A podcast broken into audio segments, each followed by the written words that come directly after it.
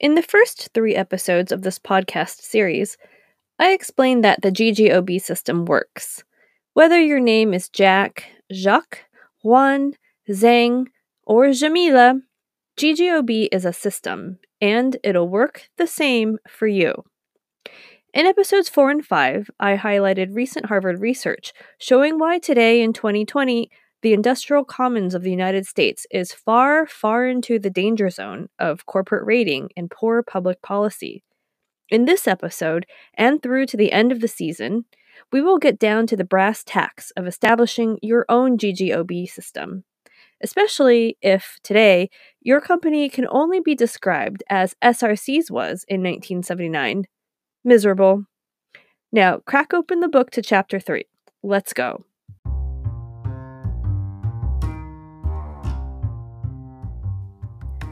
Hi, everyone. This book club podcast is for teams ready to try a deceptively fun, game like company operating system called The Great Game of Business, or GGOB.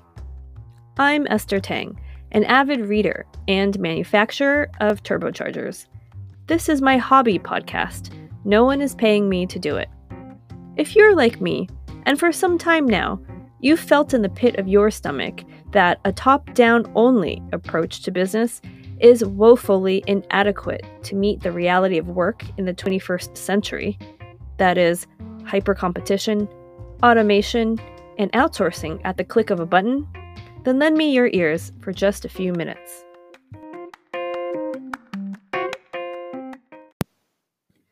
What's it like in your workplace today? What's the mood in the break room? As you approach the building's entrance, is there a pep in your step? Do you ever spend a few extra exhausted moments in a bathroom stall because outside is a circus? It's pretty obvious when a person walks into a healthy company versus a company that's sick and dying. In the healthy business, Employees nod, smile, and make eye contact.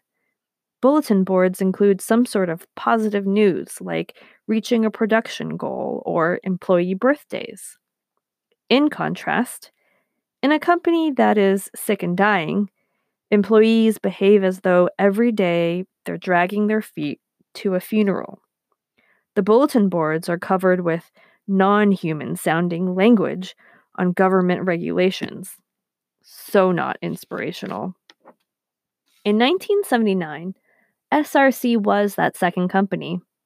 Had you stepped inside, you would have seen disorganized stock, an overwhelmed plant manager, and shop floor people standing around, waiting, waiting, waiting for the proper tools and parts just to do their tasks.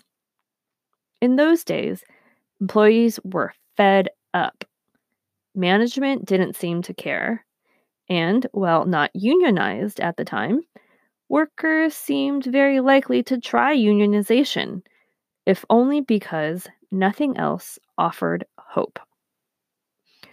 There are two prerequisites, two must haves when starting the GGOB system in earnest. First, credibility of management. Second, employees must be up for it. On the first prerequisite, credibility of management, how can this be established in said sick and dying company where no one trusts each other, let alone makes meaningful eye contact? It starts with listening more, speaking less. You know that saying, God gave us two ears and one mouth, so we should listen more than we speak? You get my point. Listening is magic when it comes to building trust. Whether you're building trust among your assembly line colleagues or you're negotiating an international tariff treaty, the act of genuine listening goes a long way to show respect and therefore to build trust. In 1979, when Jack arrived at SRC, he sat down with every single employee. If they couldn't do one on one, there was a maximum of five people. They took the time to discuss what tools employees needed. They talked about life, They talked about dreams. From those early days, Jack observed that not every person has pride in their work, and of the people with pride, the level of care varies. In the book, Jack lightly theorizes that maybe some people as kids were not taught to care about the quality of their work. I would go further and say that many people as kids have been taught, whether on purpose or inadvertently, that not only does no one care about their effort, but no one truly cares about who they are deep down either. Then over time, these children not only feel invisible, but they also come to believe that they don't even have intrinsic value. That's an incredibly sad and debilitating belief, not to mention an albatross for any society, culture, and economy's ability to innovate. So when Jack saw that many people did not have pride in their work, SRC started programs to teach people how to care. Why is caring vitally important? Because when a person cares about their work, they feel responsible. They adopt pride of ownership, which is the mindset of a winner. I know some of you might think it's impossible to teach someone else to care if they just flat out do not care. But what if that someone could see their job and themselves by extension with new eyes? Not only new eyes, but the eyes of someone they deeply cared about.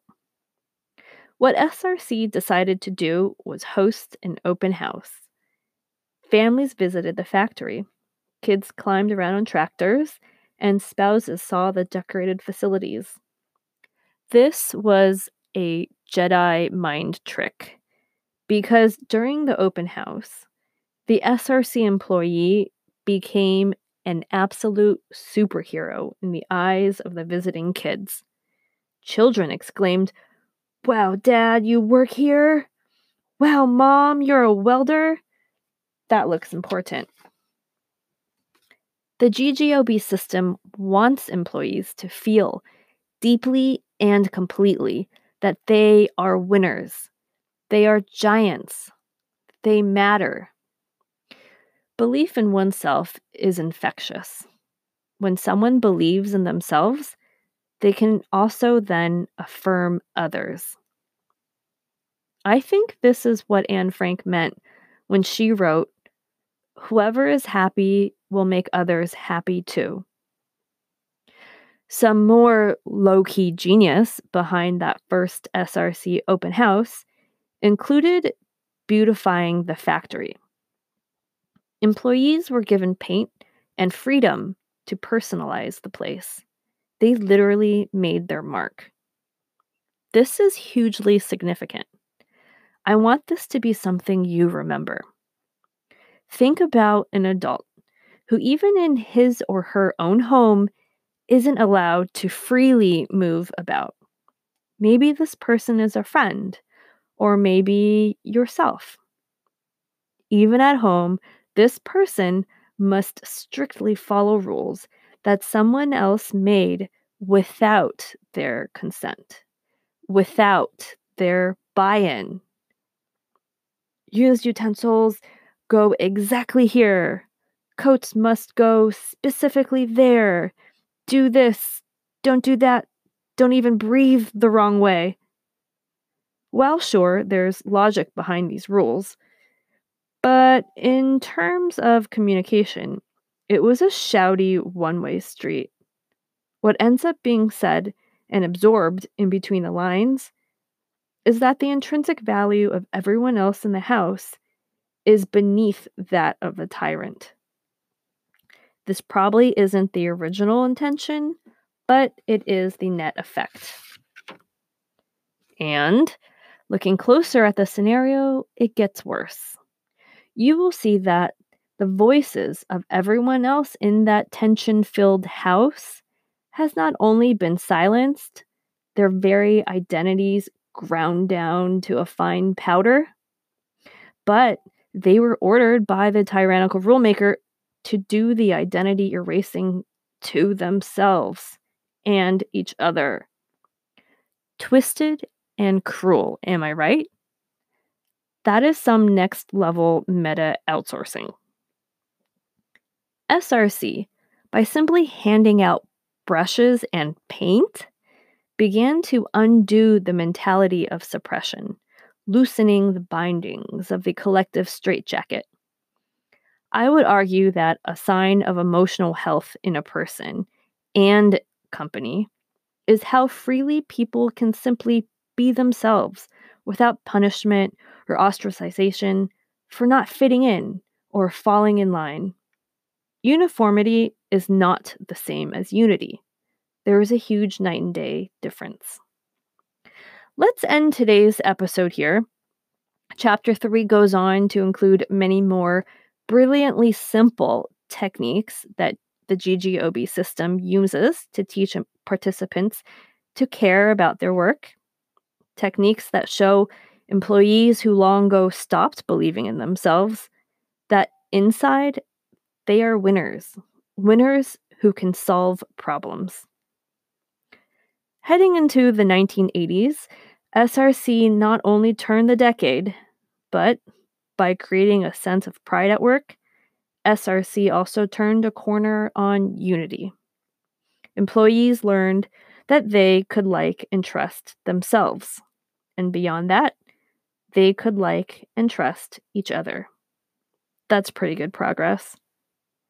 As anyone using the GGOB system will tell you, it's easy to stop one guy, but it's pretty hard to stop a hundred.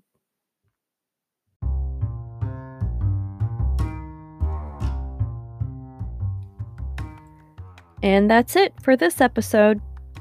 Remember, the feeling of a winner is the feeling of unity. Get in touch.